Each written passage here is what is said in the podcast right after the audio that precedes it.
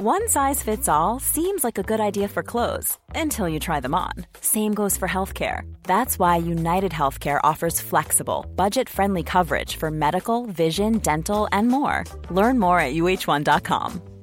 Ever catch yourself eating the same flavorless dinner three days in a row? Dreaming of something better? Well, HelloFresh is your guilt free dream come true, baby. It's me, Keke Palmer. Let's wake up those taste buds with hot, juicy pecan crusted chicken or garlic butter shrimp scampi. Mm. Hello Fresh. Stop dreaming of all the delicious possibilities and dig in at HelloFresh.com. Let's get this dinner party started.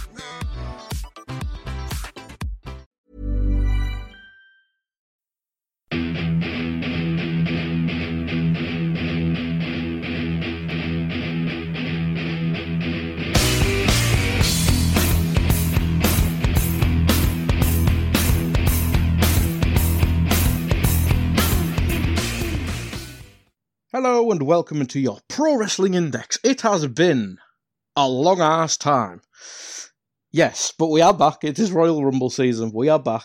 Uh, hopefully, I will not make a false promise of being back to regular and stuff like that. But we're back for the pay per views as we usually are. Um, and I have both my guests. I have Alex and I have Tadeu. How are you doing, Alex? I'm doing very well, guy. Ready for the, probably the best pay per view of the year. Money to the Yeah. Bank might put in a, a small small contendership there, but no, I think uh, the Royal Rumble is very much clearly the most enjoyable pay per view of the year for, for WWE fans. And I mean, the fact that we don't know who's going to win the Rumble this year, probably either Rumble, uh, means that it's as unpredictable as ever. And uh, yeah, that's that's going to be really fun. Absolutely, and uh, we'll definitely get into that. But that's the that's probably the best thing about a, a rumble. Uh, when it's good, we don't know who's going to win. When it's bad, yeah, we, we knew we knew Roman and Seth were going to win. um, we knew we, we knew. Seth definitely. yes, hundred percent. Um, and today, how are you doing? Yeah, I'm good. Uh, this is my favorite, by far, favorite pay per view Mm. of the year. So I'm, Same. I'm excited for it. Maybe the build up has been a bit, yeah, but otherwise, I'm, I'm excited for the pay per view itself. Yeah, and, and normally, but normally pay per views with shit build ups either are shit or they're amazing. so it's it's a it's a flip You, of a you coin. either get Stomping Grounds or TLC. yes, It's one or the other. yes, Stomping Grounds, elite. No one had a single clue what match was going to be on there. TLC, awful. No one single. Yes. Oh, yeah. great balls of fire, hundred percent. Oh, Beautiful. incredible. the best t- best pay per view name ever and the best pay per view ever. Oh, dear. Right. Um. So I mean, it has been a while since we've we've been into this. I mean, we're not going to go for every damn story, but on TV, um, Alex, I, I know we obviously talk on WhatsApp and stuff like that, but um, Raw. I mean, obviously Heyman seemingly settled in. We see the good and the bad of Heyman, i.e. Rusev and Lana storyline. but the good, it, uh, for me, it's certainly outweighing the bad. Yeah, absolutely. Um, it was interesting because around October, November, you could see the seeds being planted. Buddy was there on Heyman's first Raw. Um, even when Heyman stood in for Vince a few months before that, we had the Lashley Strowman fight. Oh yes, that, that that was just anarchic, and you sort of saw the seeds being sown for what we've got now, which is actually a really quite excellent TV show, and it's a TV show that is quite varied. My issue with SmackDown right now, which we'll get onto in a sec, is there's not enough different stuff. It's only really the Mandy and Otis stuff that you can pull out as being compelling because it's different. On Raw, you've got an excellent stable. You've got a great, a really, really well done heel turn with Seth and the whole Monday Night Messiah thing, and his character now is almost like perfect for him. You've got the the Buddy Nasty thing. You've got brilliant wrestling matches with traditional sort of lucha heel and face with Andrade and Rey, and we can get onto that latter match in a sec. Uh, you've got the incredible trashy storyline that is Lana Rusev, Bobby Liv, which sometimes I love, sometimes I hate, but it does get a, a lot of attention, and that's what it's there for. And then even in sort of the lower reaches, you've got sort of uh, the one thing I don't think it necessarily has is a strong tag division. But- Mm. AJ and Randy's been really fun because Randy's Randy's giving a crap. The club are involved, so Drew, Drew as are well. involved. Yeah, and Drew turning face, and he's been excellent. He's been really good. Um, and then even like the little moments that R-Truth and Brock segment was fantastic two weeks ago. He, Brock was cacking himself. Uh, and I think the only issue I really have is the issue that we've always had with sort of Raw with Brock on it, and it's that we don't have the title on enough. Um, but it is going to mean that WrestleMania, whoever faces him, is going to be important. So that's the point of Brock, I guess. Uh, but it's been a really excellent TV show, to be honest. Yeah, I'd agree with that. I'd agree with that. I mean, I'll talk. We'll talk about SmackDown in a sec, but it's, it's the complete opposite for me. Like I look forward to Raw, whereas SmackDown, I don't think I've watched one as a complete show in a long while. Like now, I'll just watch the highlights on the the fantastic Fox um, Twitter account. That's pretty much what I do nowadays on, on SmackDown. Because well, go SmackDown, SmackDown seemingly somehow feels longer than Raw. Despite yeah, it's two hours and Raw's three hours. It's because we've seen all the storylines like a year ago on Raw. but it was yeah, it was it, true, yeah. it was Seth instead of Roman. Obviously, Graham um, Bryan's a long time ago, but that, that's pretty fresh. But I mean, the, I think it's the main event, isn't it? That's pretty much sucking the joy out the place. And Lacey Evans yeah. v Bayley's not exactly well. that's fun, um, or not exactly yeah, eye catching.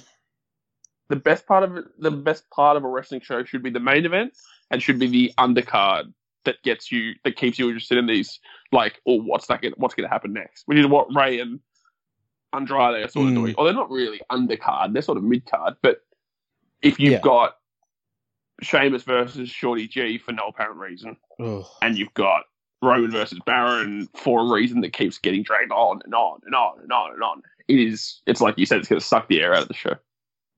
Yeah, yeah, absolutely. Um, but Steve, I mean, what what have you made of telly? I mean, feel free to touch on Raw, but SmackDown as well. Uh, I mean, how how do you feel about it since it's gone to Fox?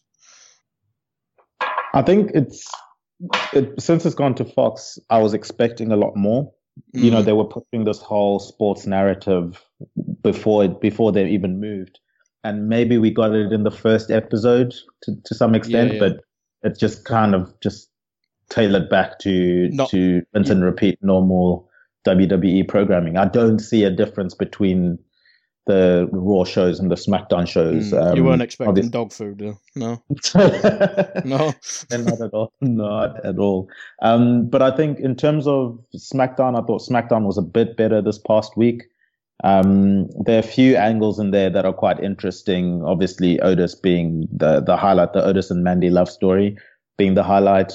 Um, Roman the best thing WWE has going for it right now is Otis and Mandy. And I just sorry, just sorry to interrupt, but I just want to say, if this ends in a Mandy heel turn, I'm gonna be crushed. Oh, it, don't oh, don't do that. Don't. Why would you even put that out there? I'm, I'm sorry. I mm. just I, I need Otis and Mandy to be a thing, and I need them to be happy. It's I think it, it, I'm just preparing myself. It, it, took a heel turn, I can see, but no, no, no, no. no. I hope it's Sonya that gets a heel that gets the heel turn. Let's let's do Otis and Otis and Mandy versus Tucker and Sonya. Let's do that. In mixed match challenge. yes, that'd be the greatest, the highest rated mixed match I'd, challenge. I would time. actually, I'd watch that shit. I'd watch that live. It'd be incredible. Sorry, Teddy. Sorry for interrupting. Yeah. yes. No, no, it, it's worth it for that for that um for that segment of the show at the moment. Uh, but in terms of yeah, everything else on on SmackDown, you look at the the championship picture with Bryan and mm. and and and the Fiend. Um, I, I just don't like the fact that people aren't scared of, scared of the Fiend already. he barely just got there, and especially in the title picture, um, it seems like no one's really scared of him anymore, mm. uh, or at least not showing to be scared of him, and they're already hinting at him having weaknesses. So I think that's all in line with the the, the project the projected timeline of a Roman Reigns WrestleMania victory. they always try and angle uh, around this time of the year, unfortunately. Um, yeah, and then Reigns himself, I thought he was doing well in the role that he was in. Um, pairing him with the Usos, I thought was a smart idea. Mm-hmm. I just mm-hmm. think Corbin, they should have stayed out of his way when he was King Corbin. Throughout the King of the Ring, I thought he was he was the breakout mm-hmm. um, star in that King of the Ring, and and I thought they were going to stick with that sort of character for him. You know, um, he's now pretty comfortable on the mic.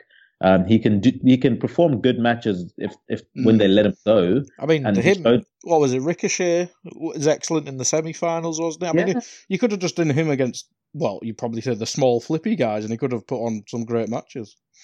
Well, that was his gimmick at some yeah, point yeah. in time. It's taking out the indie guys um, when he was in NXT. So he's definitely got that in his locker. It's just when they start making him this, um, they, it seems like Vince has an idea of who who Corbin should be, and mm. even if they veer away from it, they always end up back there. And it's it's the complete opposite with Roman Reigns, where they have this Vince has this picture of him, and even if they veer, it always ends up going back to that way. And you can see both of them are starting to go back to the mean of, of what their characters are envisioned as, and and that's not going to be good for either one of them, in my opinion. Um, but other than that, uh, I think Raw has probably been more entertaining than SmackDown at the moment. Um, and I'm surprised you guys mentioned the, for example, the Intercontinental Belt and and the the matches that Andrade and Rey have been having. I'm surprised with how little Brock is on the show that they haven't highlighted the Inter- Intercontinental title as much as they could have done for example, this past Raw was a perfect opportunity for that title to close the show, be the main headline attraction. That's the perfect way to elevate it. Mm. And considering how good that match was, yeah, if you have closing the show, the go home show, it's almost like you forget it was a go home show if if you if you watch Raw and see and see how it ended. So it, it, I think it's all basically summarized by the fact that at the moment they don't have any plans put in in pen on what they're going to be hmm. doing, both at Royal Rumble and um, going into WrestleMania. It seems like everything is is up in the air, and pretty much anyone can come and pitch a really good idea, and that's going to take the limelight. So I think the TV then suffers for that because there's no direction for it to go. And when WWE books week by week, it, it does not end well. Yeah, I mean, yeah, it's it's curious because that's I think that's a symptom of the current sort of state of Vince's WWE is that they there's too they book week to week too often and they rewrite scripts too often and they sort of put themselves in bad positions too often. But we have seen in recent times that Mania sometimes Mania being impromptu from the Rumble can actually work. Um, Kofi. Be, be the obvious being the women, uh, but also Bryan versus Batista versus Orton was definitely not the plan until I want to say what was the second last pay per view before? I can't even remember. Was it Elimination Chamber? Anyway, before, the the pay per view before WrestleMania was when they sort of realized, all right, we're going to have to put Bryan in the triple threat, and obviously Becky and Ronda and they sort of put Charlotte in there, and that, actually, that I think putting Charlotte in the match actually increased it.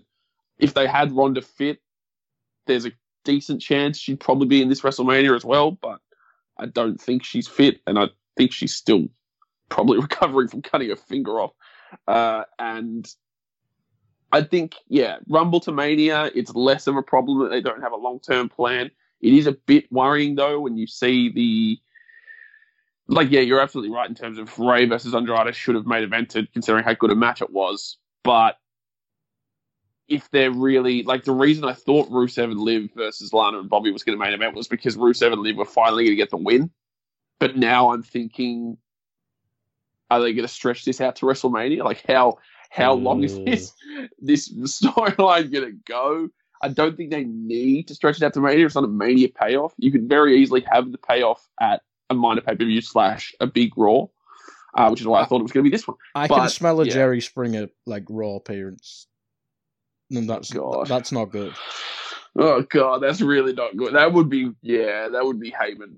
That would be very Heyman. But I think yeah, I think you're right, Taddy, and it's it's weary that they don't have a long term plan right now, especially on the this the fiend is is interesting, and we'll we'll get onto it a bit more later when we preview the match. But it's it was almost impossible once you put the title on him to sort of have him be the projection of fear that we saw because of course like every title challenger has to have some reason to you have to have some reason to believe the title challenger might win but i think the hell in a cell match he's still recovering from that and that the whole impervious nature to it. The one thing I think they are still doing really well with the Fiend, and it helps that SmackDown's filmed in a slightly lower frame rate, so it seems it like it's a bit more movie like, but it does feel like a horror movie still.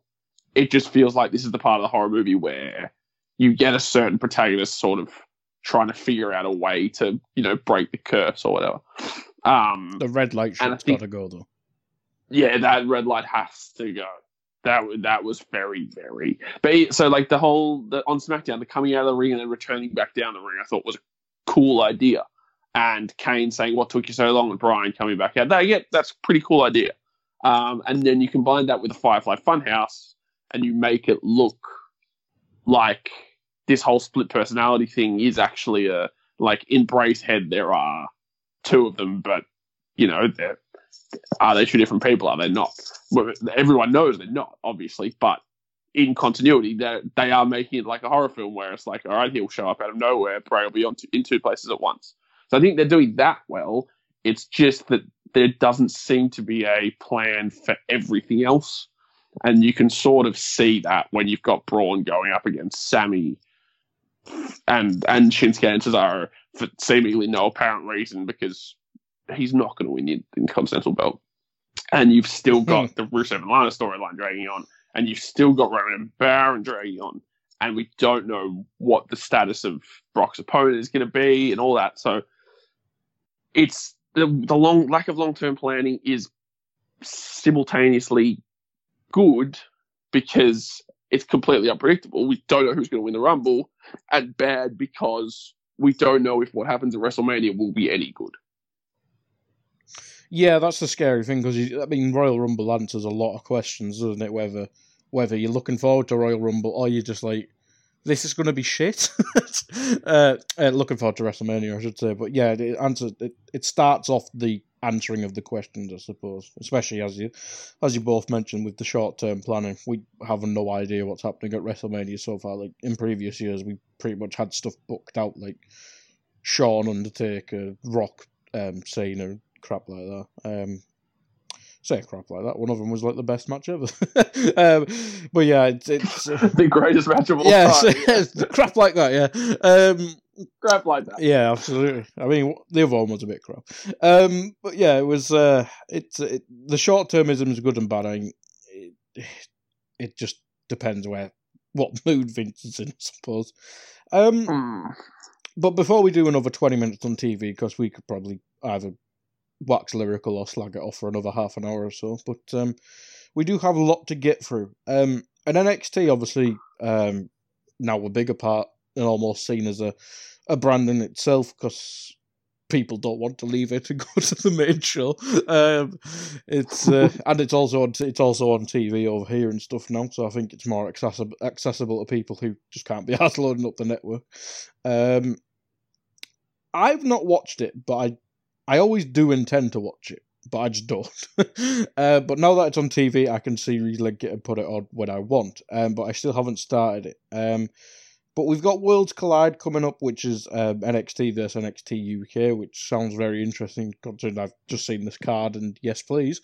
Um, but to do, I mean, just a, a brief recap of NXT. Obviously, um, now in the Wednesday night wars and stuff like that. I'm not sure if you watch it uh, week to week, but it, it, it seems to have become quite, I mean, popular in its own right. It's hard comparing it to AEW numbers, but I mean, going to TV, it seems to have kept up the quality at least.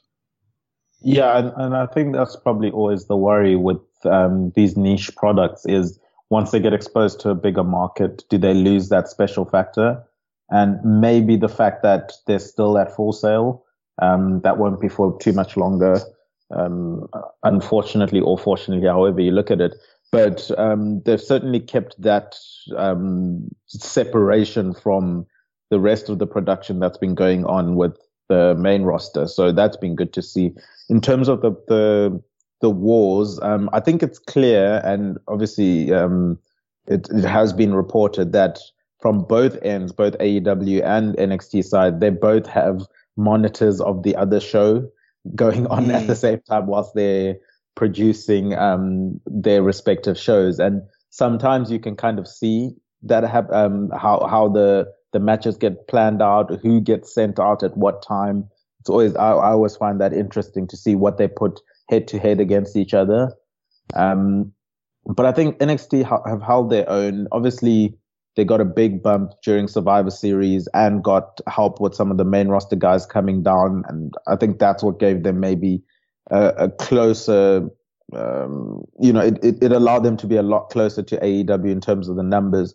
Once that sheen of Survivor Series disappeared, NXT they've carried on with a really good produ- uh, production, really good product, interesting storylines um, especially in the cruiserweight division, which I think they've they've luckily they've adopted and and it's been really really fun there, and it's not been as highly rated in terms of just pure eyes on on on the show in terms of viewership and stuff like that. But in terms of the quality of the product, it's still the same old NXT in terms of very well thought out, very detailed, you know, um, decision making and planning with how storylines proceed. So I think Worlds Collide is just a, a celebration of, you know, not just NXT UK. I mean, NXT, the uh, Florida one, but also NXT UK and also the integration and how much impact the UK guys have had on the US. Um, we've seen a lot of them and more frequently now have been coming over to, to do shows, to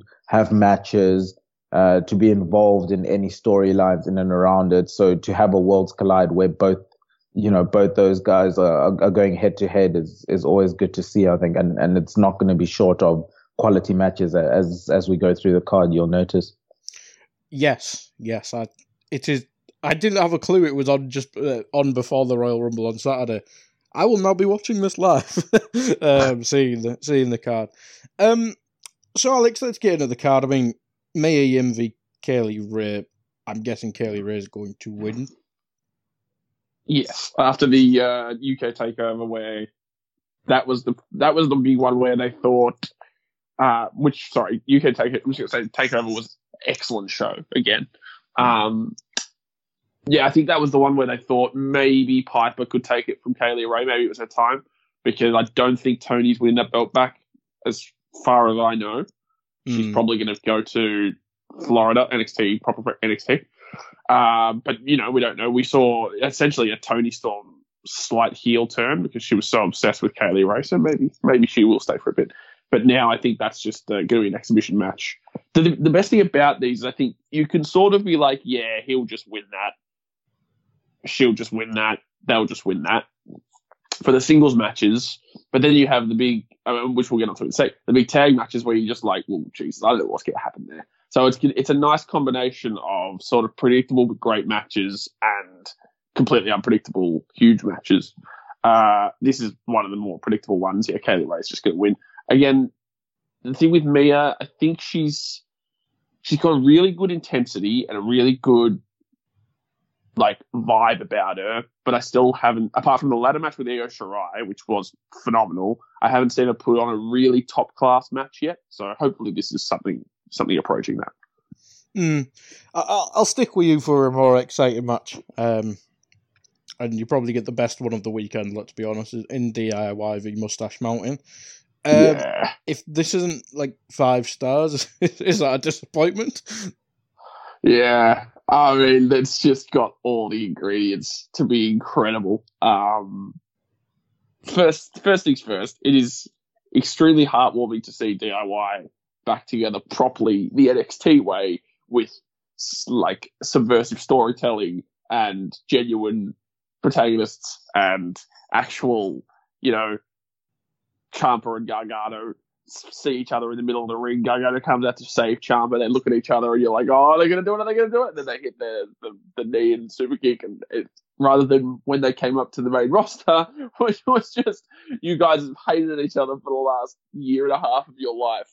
Now, just got teamed together again. that was uh, something, I mean, clusterfuck. Um, but it's fine now because neither of them want to go to the main roster and they're all good and they can stay in NXT forever and they'll be happy because NXT is the best thing in wrestling. Uh, so yeah, so Mustache Mountain coming off, uh, well, Trent beat Eddie, no wait, sorry, Trent lost Eddie Dennis, didn't he, in TakeOver, yeah.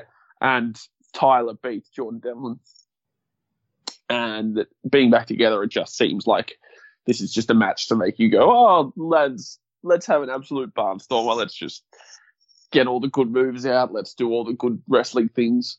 Uh, and yeah, this is going to be incredible, I think. But it's also interesting to see how Ciampa and Gargano sort of play this, if they're going to be sort of back to old peak day, DIY days, or if there's still going to be a bit of tension there.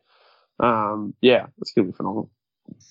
Yeah. Uh, what's your prediction before I go to deal for it? Um, probably DIY win. But I'm also mm. going to say, yeah, probably match of the weekend. The other match of the weekend, I think, could be the one that uh, would probably follow this, which you'll ask Tadeo in a sec, involving a certain Finn Balor against a certain Ilya Dragunov. Well, Wikipedia has the cruiserweight next, but yes. okay. uh, yes. yes. Um, but yeah, I mean, uh, to do, I mean, your your thoughts on this tag match? It, it it should it should be really special, shouldn't it? Oh, I can't wait for it. I cannot wait for it, and it's got the potential to be match of the entire weekend. Uh, both both these teams have so much chemistry together, and you can't see why they wouldn't have chemistry as you know going head to head as as tag teams. And picking a winner, it's uh, it, it's like tossing a coin here. Um, I'm I'm not sure who's going to take it, and for for it's it's one of those matches that I really don't want to go in hoping one specific team wins. I just want to enjoy it mm. for the mm. purity that it is. Uh, I think that that's probably how most people are going to look at this match. So it's going to be a really really fun one. Yeah, yeah, absolutely. I mean, I'm I'm just going to pick a name for name's sake. I, I think DIY as well because Mustache Mountain lose quite a bit. um, um, but yeah, I think I'll I'll go DIY just to give a name. Um, today I'll stick with you. The cruiserweight title, as I say, I haven't watched a lot of NXT, but seemingly had a um a rejuvenation, a, a renovation sort of thing since it's became the NXT Cruiserweight Championship. Um, uh, I've not followed it really. I, I know. I think last pod, you, you one of you guys shouted at me for not seeing it, and um, Angel Garza. Um, but Angel Garza v Isaiah Scott versus Jordan Devlin versus um, Travis Banks. I mean, I know it's a lot of talented people in there, uh, but is there any particular interest other than the match quality? Oh, it, it, it, it I think obviously Angel Garza will ret- retain he's been phenomenal mm-hmm. as champion. Even just his road to becoming champion, he's got so much charisma. Um, for all the charisma that uh, Humberto Carrillo seems to not have at the moment, Garza has bags of it, and I, I think he's taken you know Humberto's um, with as well. And he, you know, when Lio Rush won the title, I thought he was going to hold it for a long time, and I didn't think there was anyone on his level or anyone that deserved to to take the title from him, and then Garza steps up and he's just run with it. So he's been fun to watch. I'm I'm hoping and I'm sure that he retains the title. Um, could be a sneaky shot for Jordan Devlin and, and mm. get him to come across. But um, for me, uh, Garza, I'm going to be cheering him on all the way through.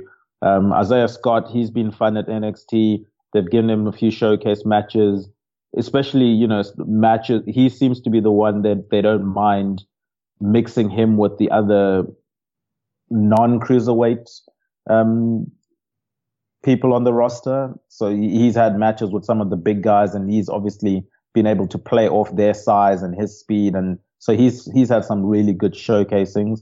Um, and then Jordan Devlin, he he's been you know just going up and up in terms of you know coming from that stigma of being just a fake Finn Balor or, or a cheap Finn Balor to trying to create his own niche and, and just trying to thrive in, in the UK. He, I think people are starting to really appreciate what he brings to, um, to the show. And then, yeah, I, I think the rest of them, it's just maybe, I know it's harsh to say, but maybe just filler to get, to get them onto the show. And, mm. but I think three main stars is definitely Garza, Scott, and, and Devlin. Well, it's better than a Royal Rumble pre-show. Let's be honest. um, yeah. Um, Alex, who I, I mean, forgot there was a pre-show. I'm sorry, you completely reminded me. It's just gone. Wait, oh yeah, that's right. sorry, continue. Uh, yeah, that, that's where Sheamus and Shorty Yeah. G will will be presiding, I imagine. Uh, Uh, I'd rather not think about that. Yep. uh, well, we'll come back to that in a sec. Um, wh- what? Who do you who do you reckon will win this one, Alex? Uh, yeah, Garza will probably retain. His reign's been quite good, uh, and I'm not sure him and Leo are necessarily done yet. I could see another match or two there. But yeah, the NXT Cruiserweight division, which is what it should have been from the start, really, has been excellent because the Full Sail crowd appreciate the good wrestling. Uh, they're not put in dead spots. They can actually develop storylines and they can be simple, which is what Cruiserweight wrestling is. They, they don't need huge like intricate stories. They just need, you know, A I'm the best high flyer. yeah, it's like yeah, exactly. They just need simple stuff. Um, so yeah, I think Garza will win that. Yep, fair dues. I'll just copy you because I know bugger all else. um, Uh, also, sorry, adding on to what Taddy said, Jordan Devlin is phenomenal. Uh, he had Hmm. a couple of matches with Walter in his local Irish promotion OTT, and they are brilliant matches if you can go find them. But he is a fantastic wrestler, and he's quite charismatic as well. So yeah, he's really coming. He's a, he's niche there. Yeah, I've seen him a couple of times. It seems excellent. Um, Alex, I'll stick with you um, for this one. I mean, Finn v um, Dragunov.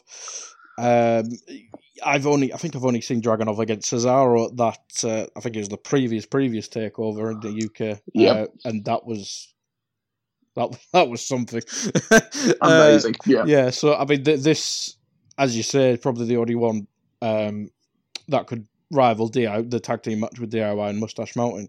Um, what what's your expectations here? Because I mean, Finn's obviously the most probably the most established person in NXT, really. Um, up against not an unknown, but someone still trying to break break through. I'd say. Yeah. yeah, Uh, Finn has really flourished in his role at NXT as this heel. Uh, I'm imagining we're going to see him versus Gargano take over Portland, which makes me think he'll probably win this. But at the same time, we're about, we're probably about to see Ilya versus uh, Walter as well, in terms of Walter's next title feud post Joe Coffey, and uh, so I mean, it's not unreasonable to say that Ilya needs a win here. But Ilya is phenomenal. Um, he's an incredible wrestler, and he's just got this incredible look. Uh, he's brilliant. Him and him and Cesaro was one of my sleeper matches of the year because it was so amazing. It wasn't quite matches of the year, but it was in the in the selection uh, on an event that had quite a few of them. And Finn has really, yeah, like I said, he's flourished in this role as sort of the NXT main villain, and and well, not main villain, but sort of this badass, villainous sort of I'm above everyone else because I my status is above everyone else sort of guy. And uh, he's yeah he's he's been phenomenal. I think originally we thought Finn coming down to NXT was only going to be like a six month thing, but it looks like he's going to be there for a long while and that he's actually loving it. Um, which good fair fair play to him that he should because he's he's yeah like I said he's prospering. He's making the show better. And this show is definitely better for this match, which I think is going to be incredible. It's definitely two. It's two of my favorite wrestlers in terms of in-ring stuff, in terms of what they do and how charismatic they are. So I'm just going to enjoy the fact that this match can be a thing, um, because you know I don't, I don't think we enjoy enough just how incredible WWE's wealth of talent is, and sometimes it comes back to bite them on the ass because they stock the roster too much. But when you have these talents like Ilya and Finn, and you can say, all right, just you know, go at it. Why not? Uh, it's just awesome. It's really special. who are you gonna go with? Yeah, probably Finn. Uh, the more I think about it, the more I think Finn probably gets that win. Um, but it's going to be an awesome match, I reckon. Yeah, I'll say the same for Finn. Um, today we got you. feel free to put your thoughts on the match, but who are you going to go with as well? Yeah, I think it's a clean sweep. I'm going to go with Finn as well. Um, I think um, it, it should be a really, really good match. And Dragunov, he's one of those guys that's willing to do anything. So he's just going to take guidance from Finn, in my opinion. And Finn will pr- pretty much have license to book a, a dream match, and and and um, Ilya is is going to be willing to go with him, and he can keep up, which is the exciting thing. So it, it's it should be a really good match. Yep, hopefully, hopefully. Uh, today I'll stay with you for um, the women's championship match, uh, which is Rhea Ripley uh, against Toni Storm. Uh, obviously, a long uh, standing rivalry storyline, or was it the Mae Young Classic? I think didn't uh, Toni get injured or something like that, whatever it was. Um, but it's a long term storyline from even the NXT UK days, isn't it? Um, should be good. yeah, um, obviously Rhea has that thing of um, Toni's never beaten her, and she's the one that took. Um, I mean, the other way around. Sorry, that um, Rhea's never beaten Toni, and, yeah. and Toni and Toni is effectively the one that took the title off her. So there's always that storyline there, and it's kind of similar to maybe Becky Lynch and Asuka in the sense of Becky's never gotten one over Asuka in singles competition. It's a kind of same concept here for those that haven't watched um, or haven't been keeping up with their feud, or you know, which has spanned all the way from NXT UK and it's now bleeding into the US um, NXT. So I think it, it should be a really good match. Uh, both ladies are really good workers, very hardworking. Um, so I'm I'm expecting a very physical uh, battle between them. Uh, but I still think Rhea is riding an insane wave at the moment. Probably her and Keith Lee have have the biggest momentum, in my opinion, at the moment in in all um, areas of of WWE, from NXT all the way to the main roster. I think those two, if they can if they can, you know, I, I, know we'll speak about the men's rumble a bit later on, and and the women's rumble for that for that matter. Um, if they have a feature in in those as well, I wouldn't be surprised. But I think for this one, uh, I think Rhea wins it, but it's going to be a really physical battle. Same for you, uh, Alex. Well, first, let me just say that these are the two of the most, uh, what's the word, incredible women in wrestling not just because they're both Australian. Uh, one is the most attractive woman in wrestling. I think my, my love for Toni Storm has already been well well established. Uh, but also Rhea Ripley is just bloody brilliant at everything she does. That that that War Games match, she just was an absolute star. She's a and if you compare, um, if you can, if obviously listeners, if you've got your phone with you, go Google the first Mae Young Classic and see just how much these two have changed since then, especially Rhea. Rhea didn't really have a character back then. She was just sort of like, uh, you know, this young Australian girl. Uh, and God, it, it's changed drastically because Toni at least had sort of her rock star character established in Japan and over, over the UK. Uh, but Rhea has ridden this wave since sort of that takeover. I think it was takeover Blackpool. It might have been the second one when she did. She lost to Toni Storm in. Yeah, maybe it was the second one in the in the women's match. And this is sort of the continuation of that because yeah, Taddy's right. Toni beat Rhea for the title, and Rhea hasn't been able to beat her since. But now Rhea's riding this wave. Toni sort of in NXT the other week when there was all the women sort of vying for the for the title shot. Toni came in and was just like, "Well, come on, you haven't beaten me. You should give me a chance. And that was the match that I think everyone sort of wanted to see most. Um, and now we get it at Worlds Collide, which is why this event is so so cool. Uh, and like I said before, I think Toni is inevitably going to end up on NXT main. Um, I think it's just a case of NXT UK's women roster being relatively thin for the moment. That that's the reason she's not. So this match in itself should be a nice little, uh, not even like a preface because they've they've done it before but I'm assuming it's not going to be the last. Put it that way. Um, over the next over 2020, I'm assuming they'll sort of see each other again, and it is just a brilliant sort of measuring stick of how incredible these two these two women are.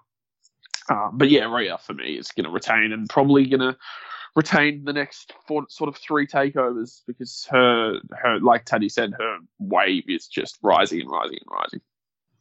Agree with that. I agree with that. Uh, Alex, I'll stay with you for the main event. Um, almost an ode to Survivor Series NXT style. Um, Imperium v Undisputed Era in an eight man tag match. Um, yeah. Yes. Utter chaos. Yes, please. It's brilliant. Just love. I love that NXT can just pull out this stuff. The end of Takeover Blackpool. You're thinking, oh yeah, okay, well, cool. Imperium just won. Walter, cool match with Joe Coffey. That was nice. Uh, and then Undisputed Era come out and attack them, and you just go, "Oh, this is why they're they're just they're just brilliant."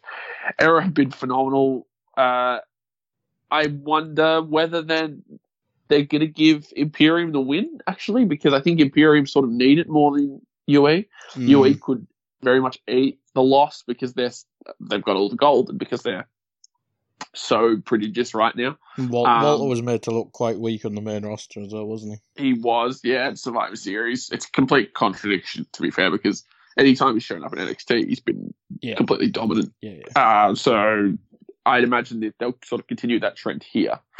Um, but yeah, it's going to be incredible. Like I said before, this is the match that's unpredictable and just chaotic and insane. And I'm so happy that we've got it because yeah, they've done a good job of building up two very strong factions. And people say um, like uh, yeah, Imperium's just a sort of rip off of Walter's indie wrestling faction, which was Ringkampf. But I think they've done sort of that as well as they can in a WWE context. Um, because Imperium, the whole gimmick of the mad is sacred and everything is, yeah, it's fantastic. I really like it. So, uh, yeah, this will be very, very fun and almost certainly just utter chaos. Uh, but oh, it's just the, sorry, um, in the terms of a sidetrack, there's a question that I was thinking about this morning that I couldn't actually get an answer to, but who do you think will be the first to drop one of their titles out of the Undisputed Era in terms of Roddy's North American champion. I think he's going to face Keith Lee at Tonight. Portland. I think that's confirmed now. I think it's tonight, Oh, isn't it? tonight, of course. Oh, it is tonight. Okay, that's that's going to be interesting. Um, the tag titles. I don't know who's who's really first in line for that, but I doubt they're gonna that Kyle and Bobby are gonna drop them straight away. And of course, Adam Cole's got uh, Ciampa breathing down his neck. So, who do you think is going to be the first person to drop their title in the, in the? UE? For me, I'd probably say um, Roddy. If if they're, Mm. if they're going to push Keith Lee, and I mean, Keith Lee is probably Vince's wet dream. I know he's, Yeah. I know he's got little to do with NXT, but if they want to make him look stronger, then he probably, well, I imagine Keith Lee. We're going to talk about, but Keith Lee's probably one of the sure things to be in the Rumble from NXT. You might want to put a title on him beforehand. Yeah, that would yeah, that would make a lot of sense. But also, just Keith Lee showing up as North American champion would be insane. What about you, Taddy? Yeah, I think the Keith Lee shot is a good one, especially with the timing of the Rumble. But knowing how smart uh, NXT like to be, and and I don't mean it in a bad way, like like with the main roster when they try to be too smart, but NXT like to plan things quite long term. I wouldn't be surprised if it was Adam Cole that was the first to lose it, and he either gets kicked out of uh, UE by a Finn Balor or someone that becomes the, the, the leader. Um, I think that could be Mm. quite a good angle where sort of like a bullet club thing where someone comes and kicks you out and, and they take the title. Yeah, that That's would make a lot of sense. And also the idea that Adam Cole was the one sort of pushing everyone else to be like, you got to be more like me. You got to win the Yes. title. I was the first member of UE to have the gold, and if he's the first member to lose it, that would be really interesting. Yeah. I quite like that show actually. Um, predictions. Uh, I'll I'll go Imperium. You sticking with Imperium, Alex? Yep. Uh, what about you to do? Yeah, clean sweep. I'm going Imperium. Okie dokie. Right. Uh, that's the undeniably good stuff. Let's get into the interesting card. Um, right. Sheamus v Chad. We know Sheamus is going to win. Nobody wants to talk about Yeah. that. Um, no, sorry, like sorry. Shorty G. sorry, Shorty G. Uh-huh. Bleacher Report's got him listed as Chad Gable doing him a favour. Let, let's not. They're big aspirations. Yes, yeah. let's let's not do that. Um, right, uh, today I'll start with you on this one and the way they this is uh, Bleacher Report's got it um, listed. Uh, Becky Lynch Asuka. I mean, we kind of alluded to it. That's probably been up and down, but but the story is there. Um, and as we said uh, in the raw bit of the might move before we started recording, I can't bloody remember. Uh, this was brilliant last year. Are you expecting the same this year? Um, I think Becky wins, and Yeah. she goes on to, yeah, yeah. you know, be the the female that the female version of main eventing um, WrestleMania. Whether or not she does main event, I think depends on who wins the the Rumble. Um, so I, I think I'll, I'll I'll I'll go with my shot for the Rumble later, and, and that might make sense. But I think um, in terms of this match, obviously Becky's come across as I think they've written her really well, and and I think she's had a huge part in how she's been written. It just has Becky all over it, where you know she's she's become the champion. She's now gotten comfortable as the champion, and she sees what the the, the corporate side of things of, of being champion is like. You know the the private jets, the money, the uh, notoriety. You know, going on the shows and all of this stuff and she and she she then notices that Asuka's been you know the the the company's been protecting her from Asuka because they know that Asuka's the mm. only one that you know that can beat her basically and she's now kind of saying no this is not why I became champion Like, I you know um, I'm going away from who I was and and to get back to that I have to face that one person that defeated me pretty much um, in, in the form of Asuka. so I think they've written her really well um, Asuka herself has played her role really well, but mm. just the fact that Asuka still has the tag titles means to me that there's no chance, famous lost words, but there's no chance that she she wins this match. Um, I think it will still be a good showing for Asuka, but Becky comes out on top. Yeah, I'm I'm I'm with you there. I think that's pretty much all you can ask. Because I mean, to be fair, the albeit it's a horrendous name, the Kabuki Warriors are probably the first women's tag champs who have actually done something with it, albeit I know they've kind of put Becky in there as well to uplift it. But this is the first time you think, oh, they actually are a. Um, but yeah, I'm, I'm, I'm with you there. I think it'll be good, but ultimately they'll Becky Lynch gets the nod, and then we can talk about um, whoever wins the Rumble. Um, Alex, same for you. Yeah, I think it's curious that um, Becky, post winning the title, had the stuff with Sasha. That was good.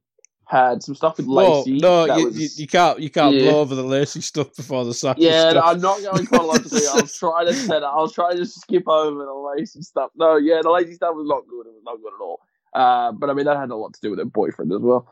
Um, then you, yeah, you sort of had that that strange period where that Charlotte was sort of hanging around, and then they had the the tag team thing, and I don't want to give them credit because I don't think this was how they did it, but they sort of stumbled their way into the perfect Becky mm. elevating feud because I don't think they initially, well, maybe they did. Maybe I can give them credit because Becky versus Asuka was always something they were sort of subtly hinting at. But I think it was more through Becky than through Asuka because they sort of put Asuka aside and said, all right, you can win the tag titles with, with um, Kairi now, and we'll finally give you to an actual theme, which is quite good.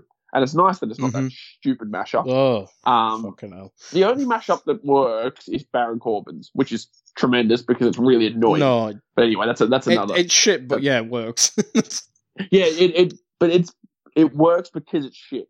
It works because you're like, oh god, this music's so annoying. But anyway, sorry, that's yeah. a, that's another thing. Yeah, yeah. So they the Kabuki Warriors they got the music, they m- were made serious, and now they've managed to weave their way, and a lot of it is through Becky's ability to talk really well. Let's not discount that because some of the promos about Asuka has been incredible. Mm. But this storyline is making Becky legit again.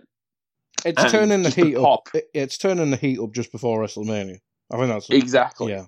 And there was a moment on Raw when Charlotte was talking about, "I'm going to win the Rumble," blah blah blah, and Becky just came into shot and she just smiled at Charlotte, and there was a massive pop and that's the kind of pop that Becky was getting sort of this time last year when the whole Ronda thing was going on. And the fact that you haven't got Ronda there to turn up the heat again means you need something different and and to Asuka. So that was that, that's been really, really well done. It's actually probably been their best crafted storyline in a while, I think. Yeah. With all that being said, it's it's difficult to see sort of Asuka winning this, but if they want to stretch this out to Mania, you could very easily have the complete shock because they do shocks like this before. And you could very easily have the. Well, to be honest, Asuka it was a shock. It was a shock last year when Asuka won, or it was to me. It was, yeah, yeah. Well, it absolutely was because I wasn't expecting. And again, Becky tapped out, and you just go, well, they could very easily do that again because it's it's the switch and play. It's the you don't think Asuka's going to win again. Well, she just has that meaning we're going to go to WrestleMania and we're going to prolong this feud a bit. And I mean, if you do that, you could either, well, actually, they added Charlotte last year. So let's Mm. let's for the sake of it say adding someone else, Shayna maybe, or you that gives you the reason to have someone from SmackDown with the Women's Rumble because you've just set up the Raw the Raw Women's Title with a single match, which is Yeah. Becky being desperate to kind of get the title back. So I think this has been really well done in terms of who I see winning. I still think Becky. Like my head says Becky, but my heart is being not my heart, but my sort of another part of my head is being very weary, going careful. They really could do Asuka. Mm. I'd quite like just it. completely To, switch it I'd quite like it to be honest, because I don't think it's going to stale with Becky. But if if you freshen it up, I think we've seen it in the past where, like, God, going back years, like CM Punk lost it and then he went on his big long spell, didn't he? Um, and stuff yeah, like exactly. that. And I it's think- happened. It's happened before, in, even in the nineties. They used to do it all the time with Brett, with Austin. Yeah, so it's not. It's not like Mm. they are averse to it. It's just that I wonder whether they. The one thing they have planned out is Becky's opponent for Mania. Yeah, well, we'll talk. I, I'm guessing we've all got a name in mind. Uh, yes, yes, but- yes, we do. Ro- Royal Rumble. We'll talk about Royal Rumble. Um, probably another one to gloss over. Um, Roman Reigns v King Corbin. Roman Reigns is winning Look, this. Yeah, all I'm saying is if Roman doesn't win, I'm going to be really annoyed because just Baron needs to get his comeuppance at some point, and I, I like, I understand that a it's gone on too long. Yes. B on the flip side, I understand the point of view that says Baron is a good heel at making you really annoyed at him, but I think he was. We've already said he was better at that in King of the Ring when he was actually allowed to be free this version of Baron Corbin where he needs his lackeys and his cronies to do his bidding, mm, not it. But if Roman wins now, we can say, okay, we're done with that. It wasn't great, but we got where we were supposed to go, which was Roman winning to probably a cheer because people are going to say, yeah, it's over. And we can move on. If Baron wins or if there's tomfoolery, it's just going to be the most grating, annoying. Mm. Why are we still doing this thing? There, there is going to be Um, bullshit. Like Ziggler and Roode will and the Usos will fight in this in the in the background of this match. Almost certainly. Yeah. But just have Roman win. Make it Yeah. definitive. Yeah, uh, same for you to do. Um, Don't, don't, don't, don't, for fuck's sake. don't. 'cause- Don't prolong this hell. because we're going to get like fucking The Fiend v Baron v Roman at WrestleMania or some shit. no, don't, don't say that. No. the only reason I, I'm I'm pausing is because I'm uh, the safest bet of who's going to win the Rumble is probably Roman Reigns. If, Yeah. if you were to guess, the safest Mhm. bet, and I don't see them having Roman win both this match and the Rumble. I think that's just too much. like even for Vince, I think that's just too much Roman. So could Roman lose this one by some tomfoolery? And then, oh no, he's, uh, and, you know, Michael Cole is then going to be all Oh. over it. Oh, Roman has lost. How will he ever come back from this? And then number 30 Oh, in the Rumble, Turner, Turner. Oh, Oh, then, then he's then he's going to fight. They fight. can't have him at 30. Then he's going to fight. I agree fight. with all of that. Mm. If they have him at 30, they're shooting themselves. Not shooting themselves in the foot, they're shooting themselves through the chest. If that happens, though, he's going to have to fight Corbin again at Elimination Chamber or whatever. yeah, I know. That's what I don't want. Yeah. Oh, He will. Give him- that will be his. Oh, they're or gonna- something. they're give gonna him, do Give that. him Sammy or Cesaro or give him no, not Cesaro. No one will cheer him for Cesaro. Give him I don't know. Someone that's not Baron, please. hey, yeah, you can fight. He can fight Ziggler or Roode for the eighth fucking week in a row. but again, it's not necessarily the Baron is bad. It's that the storyline is bad. I want to make that Mm. clear because Corbin will move on and probably do something very, very cool. He not cool. Something very annoying, healy Him In a v good way. him v Braun or some shit will happen. Yeah, which I mean, fine. Braun's overrated and crap anyway. You don't need Braun doing anything. So, yeah, why do you? Yeah, I but I agree with Tadema in that they're gonna they're probably gonna have Tom Foolery because well, that's if Roman's gonna win the Rumble. Yeah. I mean, we'll get onto that in a sec. So there's a very good chance that the ending to this match will sort of set the tone for what's gonna happen later on. And it will be the similar Mm. thing of when Becky obviously tapped out. Then then people are disappointed. Well, we're, and we're getting a year, we're getting a year long storyline of how he can't beat fucking Baron Corbin. I'm sure he's beaten about Oh, eight, he's beaten Baron Corbin about eight hundred times. Just compilations of dog food being Oh, shown in the WrestleMania package. Wrestle, like- WrestleMania for the Universal title. Dog dog food on a fucking pole match. Oh, but it's like, it's like. Vince's, it's like Vince's wet dream.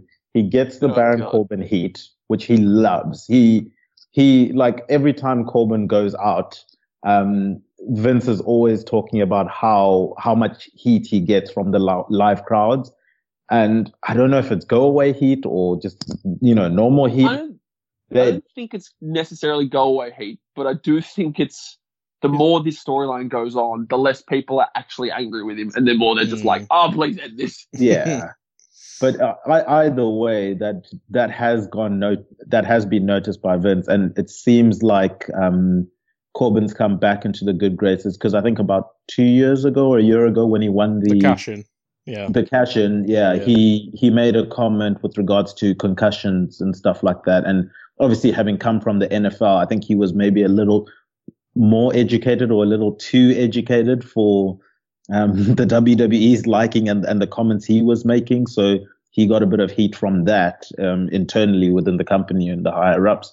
But I think now with the amount of heat he's able to get, the fact that he enjoys being the heel, um, he seems to be getting back in the good books of Vince. So it just seems like the perfect thing for Vince that I get to get the heat for Corbin and I get to get people to think, oh, Roman's done and dusted. And then how will Roman ever, you know, that Michael Cole, like how will he ever survive these odds? And then Uh. he goes on and wins the Rumble. It, it, and he'll obviously come out The to big the dog has booked like, his ticket to WrestleMania.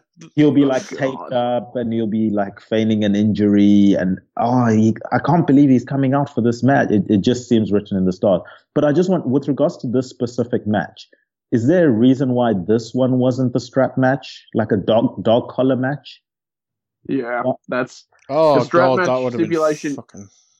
I forgot that was a odd. stipulation. I forgot that was a stipulation Yeah. for the yeah because if ever a match needed to stipulate, well, not needed, I don't, I retract that completely. If ever a match was going to have a stipulation, deserved a but didn't stipulation. need it, yeah, yeah, deserves one, then it was, it's this one. Um, because what what could they have done? Yeah, like that rope. I suppose the same thing as a strap match as a rope match. Didn't they do But it in the the nineties other when they had? is- Didn't they do it in the nineties when they had dogs around the ring? oh yeah and Was dog- it, bi- bi- was it was it Big Boss Man or something? Was that was the Big Boss Man versus who was it? It wasn't versus Big Show. It was versus someone. Yeah, you're right though. But um, yeah, the the I mean, this is sort of digressing onto the the next match we're going to talk about, or not, maybe not the next one, but the strap match stipulation makes me think. Uh what's the word? They want to not necessarily, yeah, protect is probably the right word. They wanted an out for Daniel Bryan because he he's sort of has to lose this, but they need another out to make it look like well because there was a stipulation and Bryan's a pure wrestler, he can take the loss. So I understand why they did the strap match. They even set it up storyline wise with the Fiend slipping away like a greasy monster. Uh, so it's not necessarily like the, there's nothing that you you look at and say, well, that's wrong, and they shouldn't be doing that. It's more just the overall idea that Daniel Bryan versus the Fiend is a strap match that's sort of irksome. Whereas if you thought Roman Reigns versus Baron Corbin was a dog collar match, you'd be like, oh yeah, there they go again. So yeah, that you're right. Sounds it's- so awful. I can picture it. yeah, that's the thing. It's like, well, the, this storyline's gone on long enough that they might as well pull out all this this random awful shit. So yeah, I think I think you're right in that respect, Taddy. But I think the strap match is more in terms of a logical way to do the Daniel Bryan versus Fiend match and have what they want to happen happen. If that makes sense. Yeah, yeah, absolutely, absolutely. Um, so we're going to ignore today's prediction mark because I don't want it to happen. Um, uh, shall we gloss over Bayley v Lacey? Because surely, I mean, Bayley will just win. it's surely got to be Bayley. You, Yeah. you can't have Lacey's Lacey not going. going to go into WrestleMania as Yeah. SmackDown Women's champion. You, you just can't. Is that the same for you to do? No, not again. No, no, mute your mic. Vince has got Vince has got all this blonde bullshit over on Raw. He can't do it on both shows. Vince loves Lacey Evans. Um, he does, yes. And I think the fact that they turned her baby face.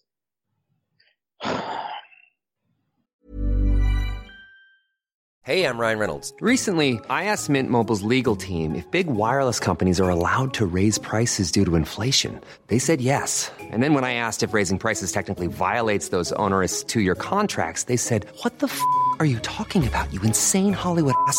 So to recap, we're cutting the price of Mint Unlimited from $30 a month to just $15 a month. Give it a try at mintmobile.com slash switch. $45 up front for three months plus taxes and fees. Promo for new customers for limited time. Unlimited more than 40 gigabytes per month. Slows. Full terms at mintmobile.com. Planning for your next trip? Elevate your travel style with Quince. Quince has all the jet-setting essentials you'll want for your next getaway. Like European linen, premium luggage options, buttery soft Italian leather bags, and so much more and it's all priced at 50 to 80% less than similar brands. Plus, Quince only works with factories that use safe and ethical manufacturing practices. Pack your bags with high-quality essentials you'll be wearing for vacations to come with Quince. Go to quince.com slash trip for free shipping and 365-day returns. Hey there, it's Michele Norris. I'm host of a podcast called Your Mama's Kitchen. When I travel, I'm usually looking for a way to find a taste of home when I'm not at home. And one of the things I love to do when I am at home is entertain. And Airbnb allows me to do that. When I was in California recently, I rented a house that had a great kitchen. And when we were sitting around the table, we we're all thinking, we're in someone else's house. Someone could be in all of our homes as well. If you have a home, but you're not always at home, you have an Airbnb. Your home might be worth more than you think. Find out how much at airbnb.com/slash host.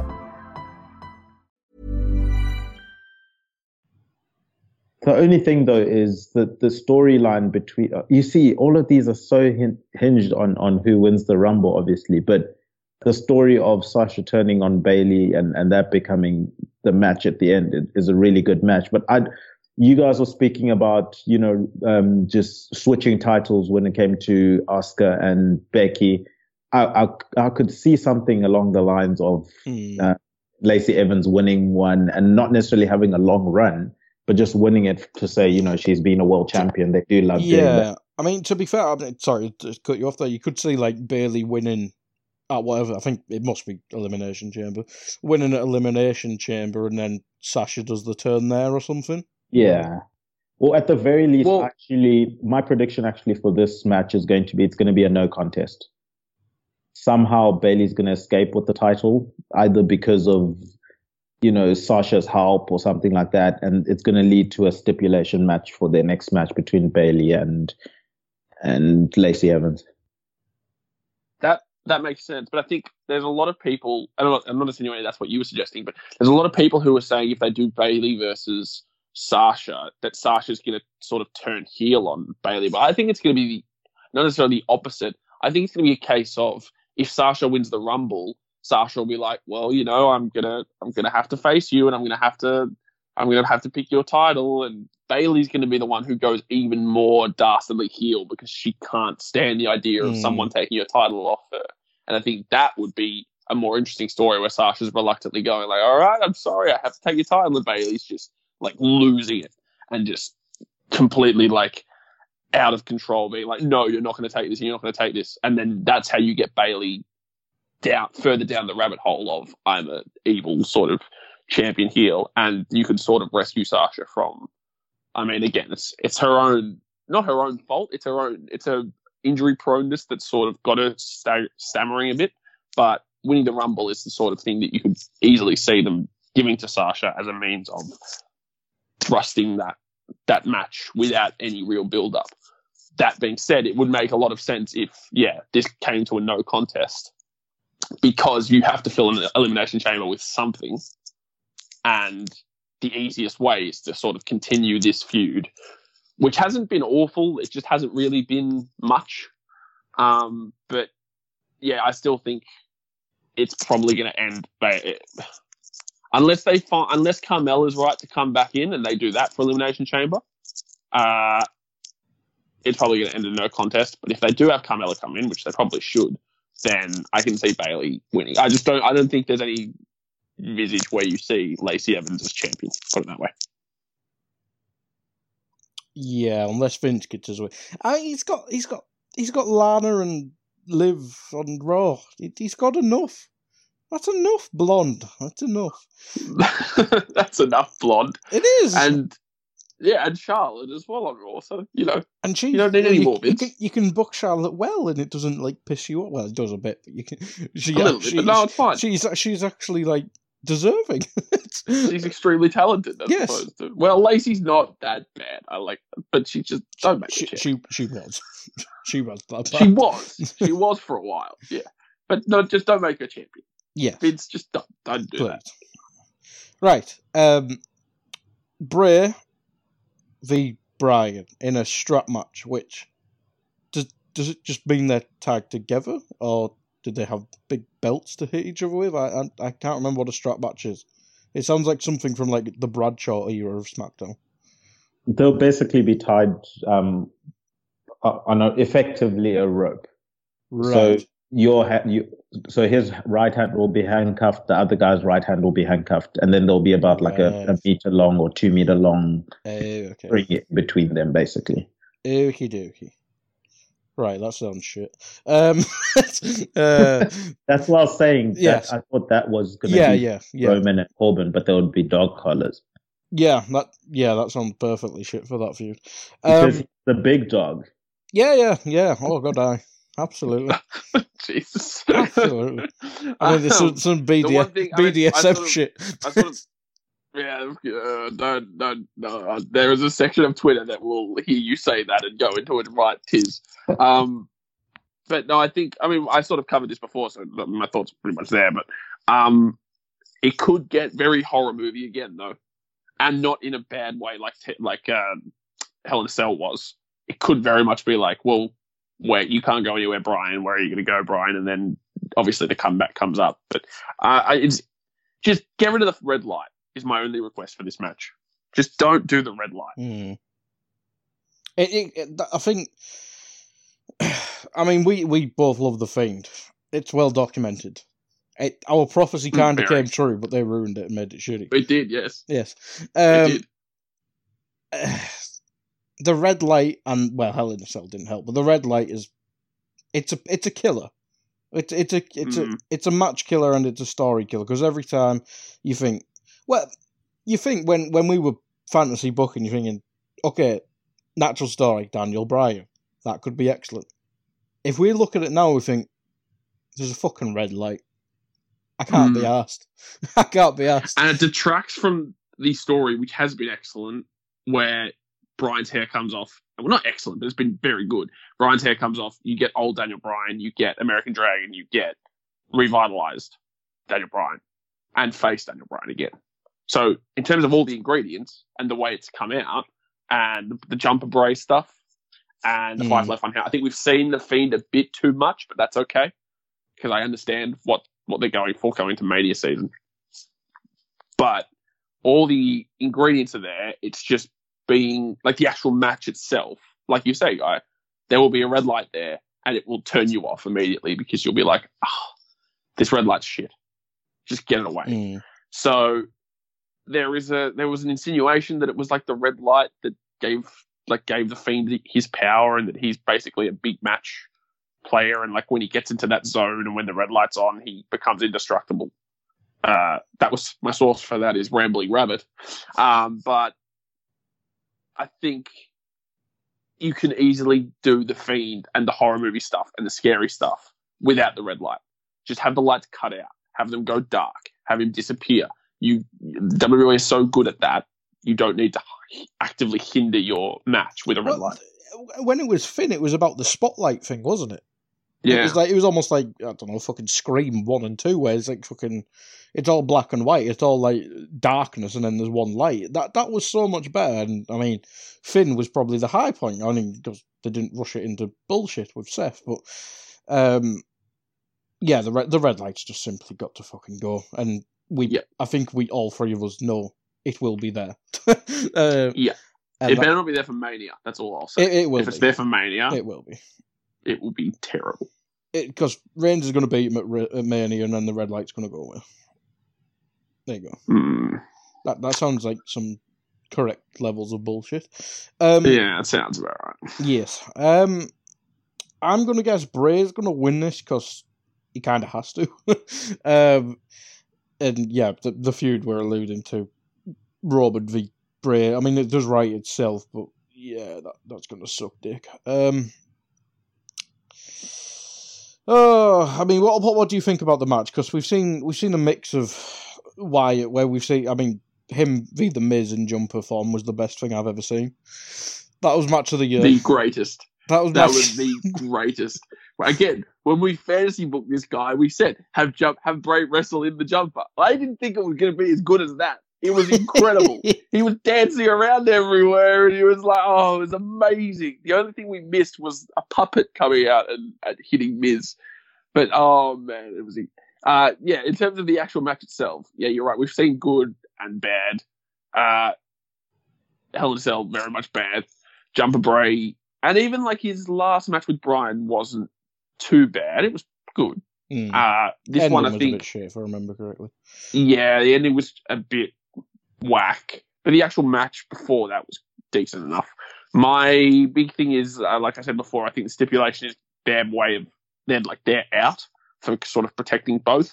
So I don't expect it to be a classic, put it that way. But I I think it's a necessary evil for where they want to go.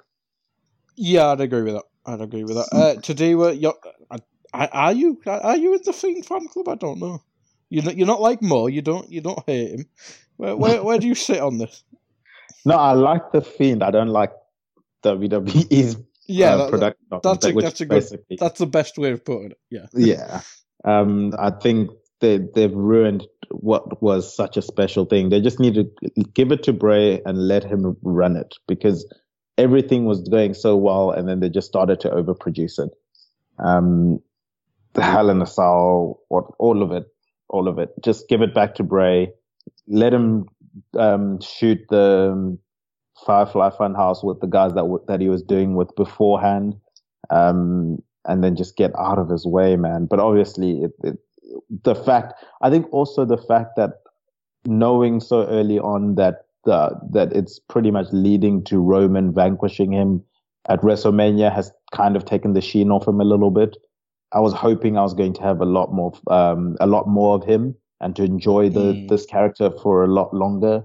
But just knowing that the inevitable is coming is taking a lot of the fun out of it. If for example, they're not going to um, have Roman beating him at WrestleMania, can they please tell us now so that I can get back to enjoying him?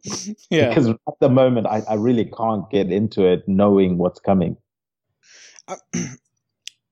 Well, I mean, whilst we're on it, I mean, would you rather have the inevitable happen and Roman beating him at Mania, or would you like throw up a surprise and like have Bryan beat him, and it beats and it works into a storyline? Oh God, no, they can't beat him now. Yeah, I I would prefer Roman beating him at Mania. Yeah, And the- because it's like you said, guy, that eliminates all of the pretenses. If they're gonna, if Taddy, if what, and that that's what Taddy said is exactly right. They should have Bray like sort of do it. But I think if they have Bray do it, it will be after Mania. If they give him say, all right, now that you don't have the title, do whatever you want, rebuild the Fiend back up, have Bray look weak, uh, like not look weak, sorry, show weakness and show frailty, and be like, oh my god, I'm actually not impervious then you get the clean slate because Roman's beaten him. If you have Bryan beat Fiend now, it just takes too much away from the character. For yeah, me, but anyway. then jump a break and win the Rumble. that That, would be amazing. That could still happen. it Uh, could still happen. Yes, uh, but no, I think I, I agree with you there. I think it's. I mean, it, it'd be interesting if they did have his first loss in like a triple threat or something. I mean, you could you could extend Daniel Bryan to to Mania. I, I just don't really, I really, I really don't want it to be Roman Reigns to just beat him with like one spear. It, it will piss, it'll piss me off. the thing is, the Vince has been trying for years to have that Roman Reigns fireworks main event moment. Can we not just give it to him now? If He's all the had, fact he's had like eight But that's the point. opportunities to do it.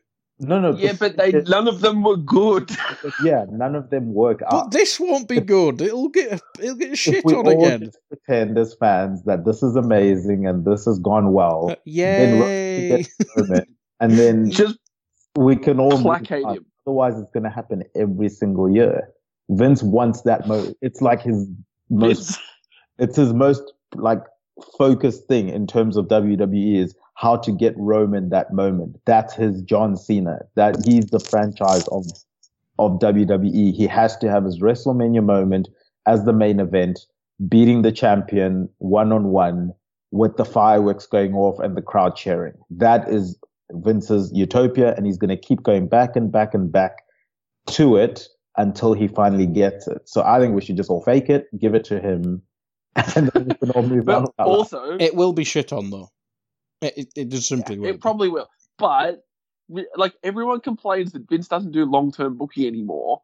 The one thing that he has long term booked is this Roman Reigns ride. Ever since even pre leukemia, he was. Oh no, sorry, pre leukemia had the Universal title. But Yeah, but- remember before that he had his US title run, and he was like, "Oh yeah, okay." The US title, that's going to drop him down a bit. And then he got, obviously, the leukemia thing was genuinely terrible. And it's, it's made Roman sort of, it's made this redemption story somewhat understandable in itself. But also, then Roman hasn't been near the title at all since he's come back from leukemia, and Vince has long term booked the shit out of this thing. And he's like, right, we're going to build him up. We're going to do it slowly. They're not to give, we're not going to give any sense that Roman is fighting for a major title at all. We're going to stick him with Corbin for eight months, and that's going to that's going to be shit. But it doesn't matter because it's fine. They can't complain that he's not.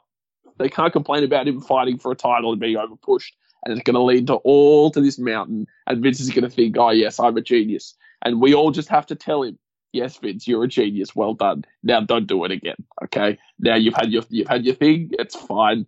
Roman's a. li- I'm not. And this is not anti-Roman. It's anti-Vince because Roman Mm. is, in all respects, in terms of you, if you combine everything, he is probably one of WWE's three strongest assets Yeah. and therefore he should be booked very strong, but not in this triumphant fireworks. Oh my God, Roman's finally done it. He's finally climbed the mountain. When it's a mountain he's climbed 8,000 times before. This is not Everest. This is a hill in Nottinghamshire. Okay. It's just, it's, yeah, it's, it's going to happen, but we all just, like Taddy said, we all just have to placate him and say, oh yeah, well done. Good job. Now give us Rome, our proper Roman back.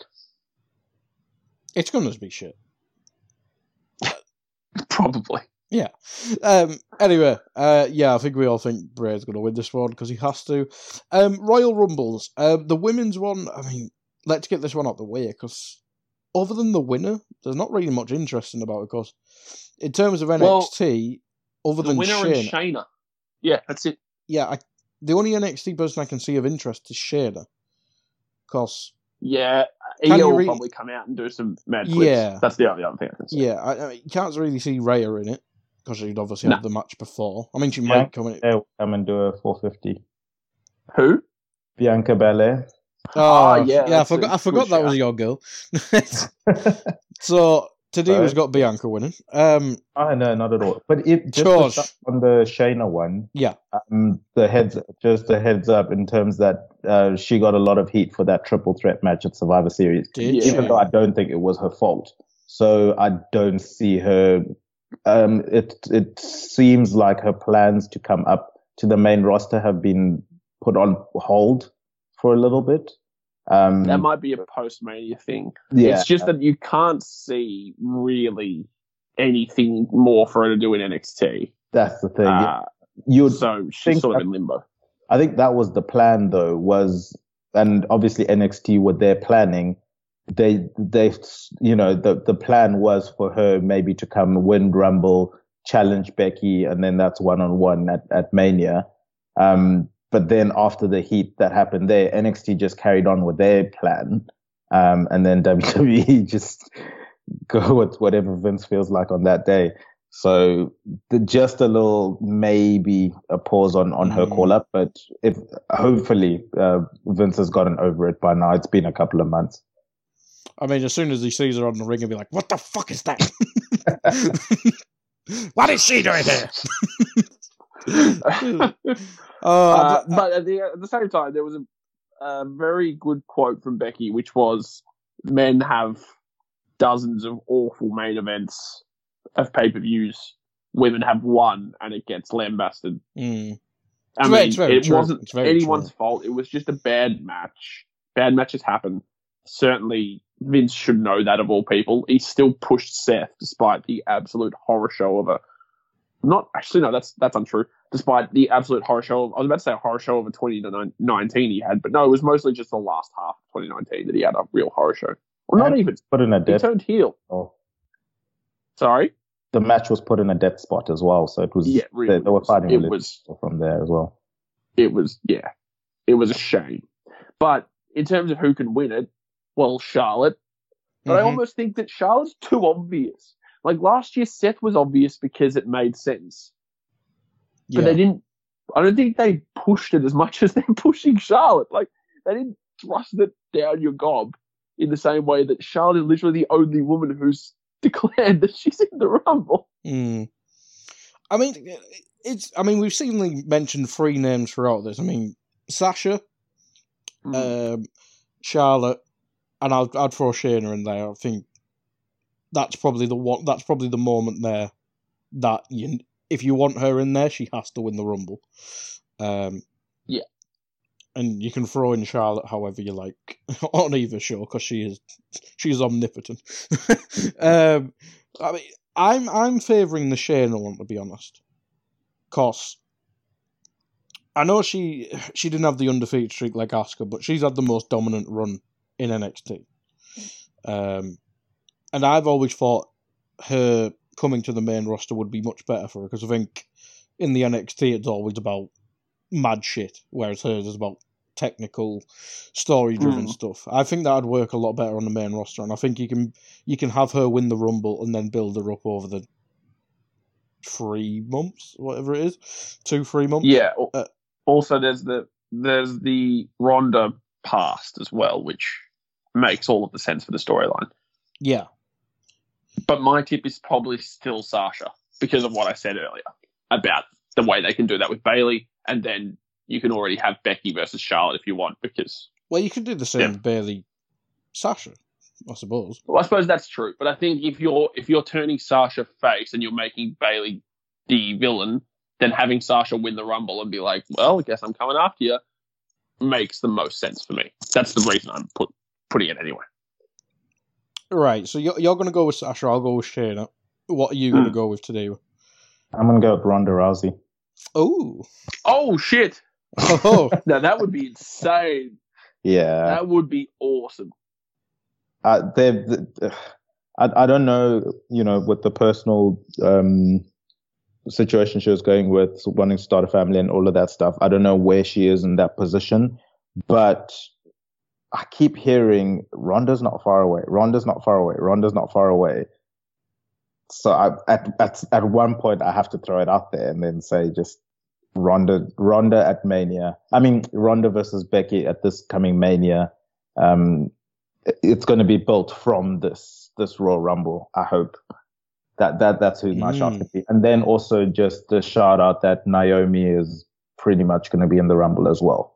So she'll Oh. come in. She usually does the high spots for them. Um, she's been ready to come back for a while now, uh, but she's going to be in Houston this weekend. So it looks like she's going to be in the Rumble. I She'll don't, do something athletic. I don't think I could care about anything less. She's the, she's the, she's the Kofi Kingston of. of I- the- yeah, I was going to say that. Yeah, I was going to say gonna do something Kofi. Yeah. Get the chair out. Um, yeah, I mean, yeah, I, I quite like all the shouts. I think anything will work. I mean, they're not going to exactly like have Sarah Logan with it or something like that. either. Um, but this has That been would be a swerve. That would be an ultimate swerve. yeah, this has been extremely poorly booked, though. To be fair, for a, for a Royal Rumble, because there has literally only been Charlotte who literally talked about it. Um, let's do a bit of a raffle then. I mean, it's always good to pick a random number and see how it goes. Listeners, feel free to to tweet me as well. Tadiwa, what number you're going to go with for this one for the women's? number 27. Oh, I like it. I'm gonna go Okay, that was for. good- I'm gonna go was good for. one. I'm gonna go thirty. That's cheating. It's not Um, cheating. Uh, well, yeah, because but you're just hedging bets on if it is Ronda, she probably will be 30. And if it is Shane, oh no, Shayna probably won't be 30. Shayna Um, could be 30. Okay. 21. Let's go 21. You, you keep a note of this because I'm not. I'll, I'll Yeah. I need to write this down because Yes. I'm going to forget it. yes, 21, 27, 30. 27, 30. I can remember thirty, but I'll forget yours. um, right. Um, the men's one. Can I just say, before we talk about this, let's go on the proviso that Roman's not winning it because they're going to do something else with him. Like, they're not, sorry, they're not doing something else with him. They're going to do him versus The Fiend, but they're not going to have him win the Rumble. Let's say, let's put that proviso out there. Please, I think that makes this conversation Yeah. really interesting because there's no one else who's really predictable. Yeah, I quite like that. I mean, let's talk. To, let's talk about the build-up. I mean, you're, you're going to have to fill in the blanks on SmackDown, but on Raw, we've had um, Drew Mc. uh, Let's focus on Drew McIntyre. He's obviously been booked quite strongly. I think people have said it's because of the BT Sport deal and stuff over here, but I mean, he's he was he was one of the rumored ones last year to win it. Um, before the he had to be fed to Roman because of the story and stuff like that. But he's seemingly getting booked strongly now, and the fa- the semi face turn he's doing is there, um, and it's seemingly interesting. I mean, it, is is is this the year of someone like that winning? I'm not I'm not like saying it's a Sheamus year where it's completely out the blue, but is there is this is this a year where a mid carder can win, or is it simply about the main event established talent? You reckon, uh, Alex? I'll start with you. Um, I think it's almost inevitably either one main eventer, being the one that we've already talked about, or yeah, someone from the mid card. Because in terms of other main eventers, none of them really work. Brock's going to be in the Rumble, remember, so that's probably how we get his match. But there's a good Mm. thing. There's a, I mean, there's a reasonable assumption to say that if Velasquez doesn't show up, um, Brock gets eliminated maybe in the last three, or maybe even last by the person who goes on to face him. And I think that could very well be true. I think the, this sort of half face turn is working really well for Do that. you think Brock will work an hour? Because that's how long rumbles are. yeah, that's true. I mean, you could put him out, like Uh, you could throw him like through a table or some shit, but Yeah, that's yeah. You could very but easily That, that means that. him laying about for fifty minutes, which 15 minutes, Yeah. which I don't, again, I don't think he'll do. No, look, yeah, you're probably right. But I mean, at the same time, it doesn't have to be Velasquez that puts him out. Drew could put him out, go on to win the Rumble, and Brock comes out and starts attacking him or something like that. I think the unpredictability is good um, in terms of who you make cases for. Drew's one of the probably one of the stronger ones, I reckon. In terms of every, in terms of you, if you think of everything that's gone up, usually the people in like the preamble saying, "Oh yeah, I'm going to win the Rumble here, and I'm going to win the Rumble here, and I'm going to win the Rumble here." Very few of them ever win it. But I mean, last year Seth won it, and he was one of those ones that was Mm, during the preamble being like, "Yeah, my time. I'm I'm going to do it." So yeah, I think Drew. Uh, I think Randy AJ is probably going to go again at Mania. So I don't see either of them winning it. I think on the SmackDown side of things, uh, they could pull a fast one and have Bryan win it again. No, sorry, not again. He didn't win it last time, did he? He wasn't even in it when he was in WrestleMania 30. Um, no, didn't he get put out? right. Didn't he get put out in ten minutes or something? Ah, yeah, that's right. He just, yeah, Yeah. I think that's, yeah, he got eliminated early. And uh, that would make, again, make sense if they pull a fast one and have Bryan win it. Um, I don't think Velasquez will win it because That would that's be, too much too soon. What That would- what city is it in? Is it? It's in the Te- is it Texan? Yeah, Yeah. yeah. Yeah, I don't think it, it won't get shit on like Philly or out like that, but it'd probably get shit No. on. it will get it would get shit on. Uh, so, but again, I think the field's quite open in terms of if you eliminate the one sort of favourite. Um, Brock being in it is actually quite interesting. I think it generally does make it interesting. The idea that well, I don't have any other challenges, so I'm going to show out, and just to show you how dominant I am, I'm going to go out and I'm going to beat 30 other people, and I'm going to prove that there is no one who can match me. That's a good. That's a good storyline. Is this how our prophecy comes true of Brock v. Bray? Yes, Jumper Bray puts Brock out and just dances his way along. Oh, our Bray wins the Rumble and then challenges Bray. challenges himself. Yeah, Jumper Bray versus the Fiend in some cleverly edited hologram hologram technology. Uh, Incredible. But yeah, I don't know. I don't know who your your strongest case is for, but I think Drew looks very interesting. yeah, he certainly does. I mean, let's talk a few other candidates because I mean it is the big one. Um, today, I mean, I'm going to stick on Raw because, as I say, I can't be asked for SmackDown. Uh, Seth Rollins and obviously his new his new faction. I mean, uh, they've already won the tag champ uh, tag titles on Raw this week. Is could he could he move into the main, re re move into the main event picture again? Because I mean, it, he can take the title off Brock before Mania. And he's done it before. Yes. I, I just think they're still building his character, and he will probably be the heel that the person who beats Brock will be primed to go against. Mm, If if it's a baby face that, that beats Brock, that is. And interestingly enough, they seem to be turning Drew McIntyre kind of baby face. yeah. Uh, This whole one, two, three gimmick when he's when he's doing the Kill, Yeah, killing, yeah. killing the cameraman. oh my word, Yeah. that was The uh, that was incredible. When I saw your message the other day, Taddy, I was like, I got to watch this, and I missed it because I fast forwarded through the match because I thought it was the end. It was going to be the end of the match, and I completely missed it and went, "Oh, hang on, was that it?" And then just rewound it and just yeets this poor production guy's head off It was into the crowd. it was proper Oh. clean as well, wasn't it? It was insane. But yeah, yeah, it's interesting because Drew and another pick who I completely just forgot about, uh, Kevin Owens are probably the two biggest faces on Raw at the moment. I suppose Hmm. Joe too, but Joe's not necessarily actively a face. yeah. He's sort of just been placed as Oh, a face. Joe v Brock again. That would be incredible. That'd be fucking amazing. Mm. Do we? What do we think? Do we think KO's probably going to face Seth at Mania, or could he win the Rumble? No, I don't think he's going to be in the title picture. I would like it, Yeah. but I can't see it. He's The only problem hot I have- The only problem I have with Drew, by the way, is the fact that I think uh, Jerry picked him Oh, God, yeah. during oh, one of the fucking and I hell. was like, "Oh, for crying out loud!" Yeah, actually, yeah, he did because he's doing, he's doing, he's literally stolen Corey Graves' gimmick where he's picking like four different. yeah, He's like, I'm changing my pick, I'm changing my pick, and I think the last pick he settled on was Drew, yeah, which is a shame. So that was that that pissed me off quite a bit.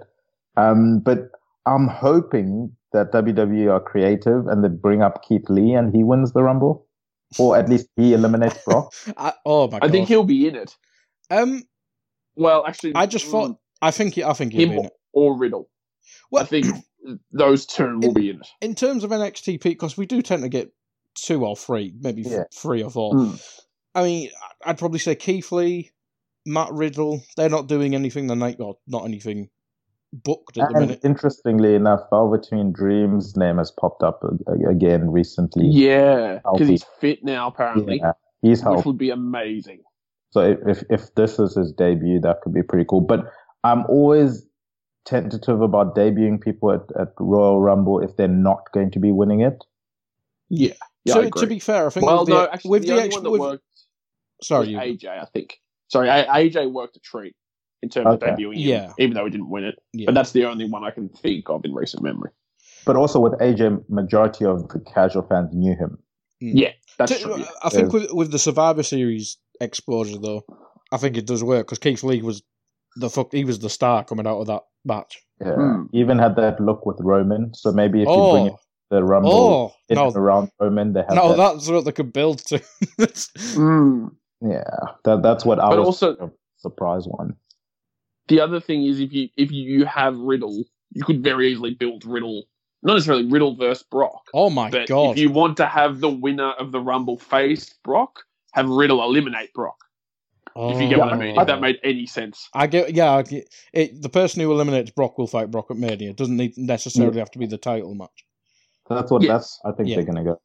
Oh, that'd be sick. I just Hmm. thought of someone. Aleister Black. Yeah, it's possible because they've so they've done a really good job of building him up without well, actually, no, sorry, let me. Buddy's done a really good job of building him up without, without, uh, you know, putting too much, like overdoing the whole uh, shtick, because he's sort of just like they did for a while. They overdid the shtick where they were like, "Oh, is he good? Is he bad? Oh, I don't know." Whereas now they sort of just let him be, let the fans naturally gravitate towards him because fans do that, uh, and then just have him put on good matches and have him be this stoic, like you think you thought you could come at you could come at me, but your arrogance is the thing that cost you. In But that they sense, be- could they be putting the brakes on him a little bit after that whole um, where they messed up and Buddy kicked out of the the black mass? Because yeah, the shoulder went this up. yeah, the shoulder went up, um, and I think that was that was a mess up. And this Surely week that's they the went ref back up to yeah, and this week they went back to um, black fighting jobbers Jobbers, yeah. just, to- just to reestablish the the black mass again. So I think it might take a while for them to reestablish that move once again, as no one kicks out of it because they they have not mentioned anything about Buddy kicking out of it, and they're Yeah. as quickly as they can to move away It from was it. such a good moment as well. Fucking, That's they'll true. bury it as well. Yeah. I mean, well, what- yeah, what- what that's do true. you- The I, I liked the idea of him just picking like I like how they recovered from it because Buddy was just like, yeah, come on, give it to me again, give it to me again, and then bang. So the idea of him kicking out of it sucked, but the idea that followed it up of Buddy just completely being KO'd and then getting managing to st- sit up and just be like, come on, uh, give me another one, I can take it. Mm. But the only other thing I'll say is that Heyman loves squash matches. And usually the sign of, well, apart from Eric Rowan, because I don't know what's happening there, the sign that Heyman is trying to figure out the fucking the next that. step with, yeah, yeah, that's just fucking weird. But the next, that's the sign that Heyman's trying to figure out the next step to do with someone is the sign, is usually that he's putting them in squash matches because it's just, it's a weird thing that he, for some reason, he loves. Uh, so it could be that Heyman's like, all right, put him in a squash match because the next storyline is going to be. I mean, I'm not saying this is in any way like probable. It's just Mm. possible that the next step is him winning the Rumble, and that was literally just, well, we need some filler. It's interesting that he wasn't put in the the Monday Night Messiah storyline as well, because you would have Mm. thought he could have gone straight into that, but he wasn't. So there must be something else for him. Maybe that's me putting too much faith in WWE. Have some something planned for him. uh, but yeah, I mean, I really can't, I can't see him like going against Andrade in the current thing. Um, I mean, a push to the main event. It, it, I could see it. I could I could really It's- see it. It's yeah, it's possible. I don't think it's probable, but the way this Rumble is set up, I think it is possible. In a Romanless world, I could probably, I could definitely see it. Um, anyone, anyone on SmackDown to do? Because I mean, Roman, Ro- Roman aside, I mean, Baron's not gonna. Oh God, imagine. No, uh, Baron's not gonna win it. No, Hopefully, get that thought out of your head, guy. Do not put that thought anywhere near Oh, reality. no, no. um, but uh, anything else on SmackDown? I mean, Braun's going to be in there being annoying. We know that. Um, and it's going to take some 20 people to put him out. Um, SmackDown seems a bit barren for contenders other than Roman, for me. Yeah, I think because Daniel Bryan's already involved in the title picture, I don't see him. Yeah, yeah, yeah. Um, and he's probably their biggest star besides the, the the obvious one that we don't want to mention at this point in The time. ta- taboo. Taboo. The taboo one, yeah. And Braun is he, he shall not be named. Braun's going to be in the intercontinental picture, and they don't seem like they're going to be giving him a, a, a the the main title anytime soon. Mhm. Um, you look at the likes of their roster; they've got Sheamus there. Um, I'm trying to think of former champions or big, big names. Elias, maybe. Oh my God, yes. Miz. oh Uh, god. Yes. Imagine. yeah, they they don't they don't have that much in terms of potential win. Wait, Otis.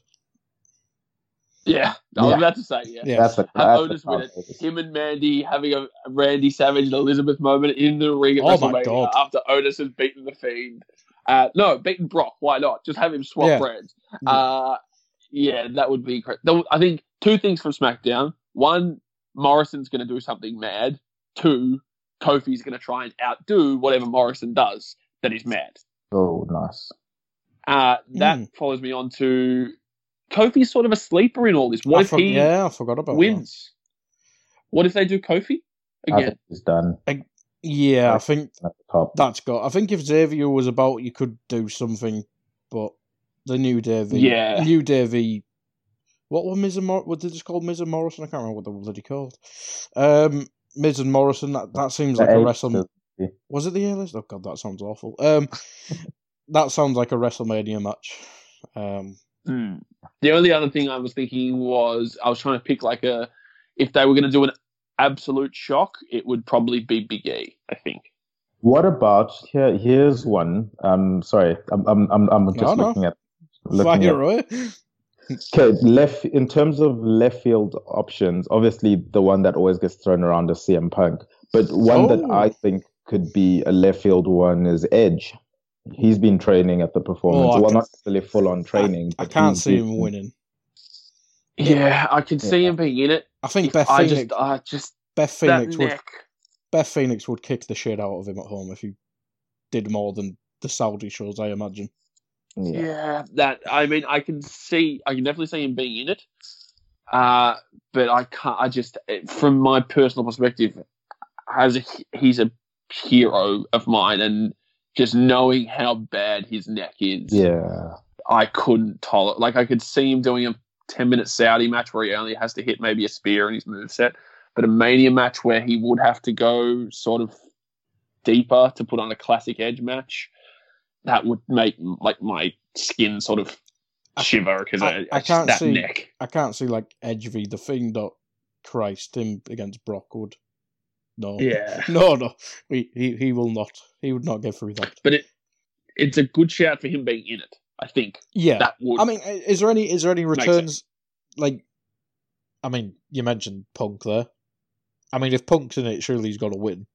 Yeah, he would win it. The the only returns at the moment is I don't know if Big Show is announced for it, but I think Ka- I think Kane's in it as Kane well. if you definitely count that. is. Um, so they're saying. Um, and then the problem for them though is their their main roster guys in terms of people that are named in the Rumble. I think they've filled up probably like twenty five spots already. Hmm. yeah, I think Yeah. they have. Tag teams. So they've only got five surprises, and that so that would Two be of them will be Oh, NXT. yeah, so if two of them are NXT, maybe two old timers that have zero chance of winning it, they usually like to throw those in there. Uh, and then at, at a stretch, one surprise, maybe. Mm. Is is Undertaker a possibility? No, I don't think so. I don't think so. Because 'Cause Have he's you watched his be winning it. um, interview with Stone Cold? I did, but do, Yeah. we, do we know when that was filmed? Or was it? Probably a while ago, but I think the ominous part was him saying, "I want to end it on my terms. I want to end it like I know I'm reaching the end. I want to end it special." Hmm, And I don't think feeding him. a Hmm. yeah, I don't think having him work even 10 minutes in the Rumble, making him look sort of slow and old, and then having him at another WrestleMania main event where again he's made to look slow and old, I don't think that's the way he goes out. I think he goes out in a classic Undertaker match with the gong hitting against someone, or maybe someone calls him out again. I don't know. But I think his next match will probably be his last. And I think that's going to involve the classic Undertaker style uh, gong hits. His last match Ah. should have been Bray Wyatt, or The Fiend beating him at Mania without the Yeah. title being involved. Yeah, That should have should been have. the last match. His in terms of what actually happened, his last match should have been Roman at 33. Yeah. It was the perfect parable for the young overtaking the old, and he left his hat in the ring and everything. And the lock- then The locker room leader, he was Yeah. effectively passing on the locker room leadership to Yeah. Roman. Exactly. And then the. Roman promo afterwards for this is my yard now, best promo of that year. Yeah. But anyway, we can't really say that Well, it's the anymore because dog. Taker came back and had an awful match with Goldberg. So uh, what's done is done. Oh dear. Right. Uh, we're at well near an hour and forty five now. Um, let's let's get on this then. Let's get some names out there. Let's put this. Let's put this in pen. Um, Teddy, I'm going to put you on the spot first. Who are you going with? I can't pick Roman here. No, I mean, you. I mean, Na- name- let's say name- we all pick Roman. Okay. because Yeah, let's- most let's all- Who's let's our all number pick- two. Yes. Okay, that makes sense. Um, can you come back to me? Sorry. Oh, you cheeky, I- you I- cheeky bastard. I the more I think about it, the more I think uh Joe. Because you can't Mm. really have Joe and KO face Seth together at Mania. Because like, I don't think a triple threat works very well. Uh, and Joe was sort of understated, but they're trying to bring him back big time. So me thinks Joe is my sleeper number two, yeah. I'm gonna stick with Aleister because I don't see where else he goes, and I could see him v Brock, and it. Would, I think that would be kind of special. Mm, think that would work a treat. All right, Taddy, you got yours yet? this came back so quick to me. um, I'm gonna go with Keith Lee. oh, that would be That would be that would be the biggest push ever from NXT. yeah. You could That would make. be That's the thing. That's what the Royal Rumble was meant to be intended Yeah, for. To it make a really should be. star. You could make someone from it, and I think with his momentum, with that look with Roman Reigns, um, you need a big guy to come in and take out Brock Lesnar, especially if, if you know the plan is to have him go away for a while. Keith Lee could become your next big man. So, oh, but there's still Drew.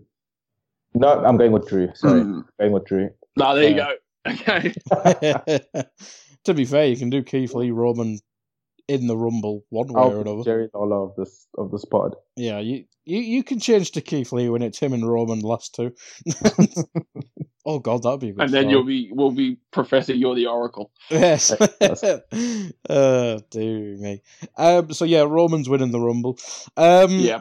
yeah, yeah. Uh, raffle. I will go.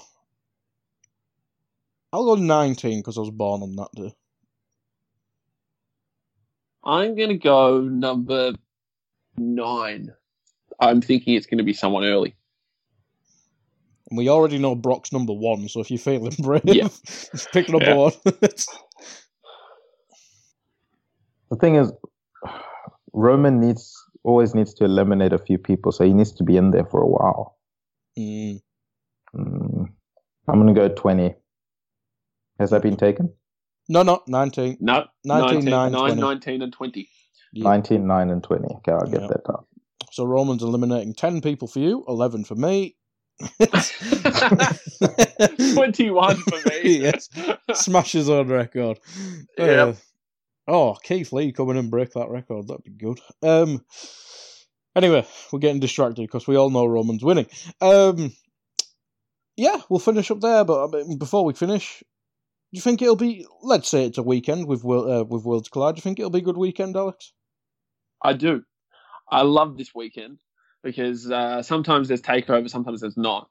Uh, in fact, actually, was there a takeover last year? I can't remember. Yeah, I think- I, I think, the so, yeah. weekend. Yeah. I think there was. I think this weekend will be that first little kickstart towards Mania season that everyone loves, and even when it's not the, as like we were saying before, not the most well planned out Mania yet, and there's not that much there. All you need is a couple of little surprises, a couple of little inklings here and there, a couple of, you know, maybe he'll be around, maybe Velveteen Dream will debut, whatever. Um, all you need is a couple of those things to really get the engines going towards Mania. And yeah, this part of the year is just brilliant for that. Yeah, absolutely. It's my it's my favorite pay per view. I think you both said the same. Um, Tadiwa, you reckon it'll be good? Yeah, I think it's going to be a good one. Uh, that Worlds Collide is going to be insane. It's just going to set the tempo. And you always need a show like that before a big WWE pay per view because NXT guys usually bring it and then it puts the good kind of pressure on the main roster to try and step it up. And Rumbles are always fun. And then one last thing with regards to Rumble, I did find it quite funny on Raw. Um, Paul Heyman, when he was doing his little shtick, he mentioned that um, there'll be intermittent, what was it? Intermittent intervals between people coming into the Oh, Rumble. yeah. Clearly, it's going to be, it's not going to be the set 90 seconds uh, that they usually do. And I think he, he, he said that quite a few times and he did it on purpose. Just, to- just to, to, so they have that escape when they when there are too many people in the ring and they need someone to clear people out, they're just going to send people out there and, and, and all that kind of thing. So they're definitely not going to be working to a timer in terms of strict times of, of mm. people coming in. It's just going to be as and when they, they see fit, I think. Maybe Brock can just do it in 20 minutes and just lot the free, just yeet everyone out. Uh, the shortest rumble ever. 25 minutes. It's just a rock. It's what you do on the WWE games. You just throw one person out yeah. as they come in. just chucking them out. Yeah. Oh, dear. Uh, but yeah, that, it's been a long one. Uh, I'll I'll figure some timestamps out. I don't know why I tell you this at the end of the pod, people. I'll put it in a tweet. uh, but yeah, thank you everyone for listening if you've lasted this long, and thank you uh, you two for joining me because it is quite late here and early for Alex. Um, but yeah, thank you everyone. Goodbye.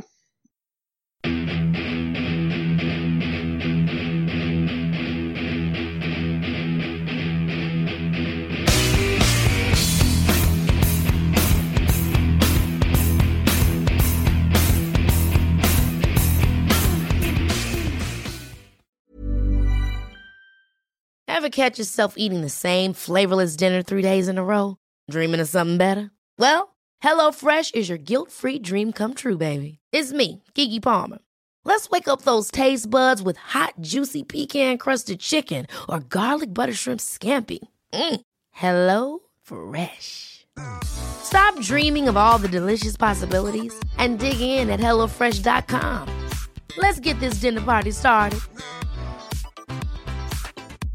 Even when we're on a budget, we still deserve nice things.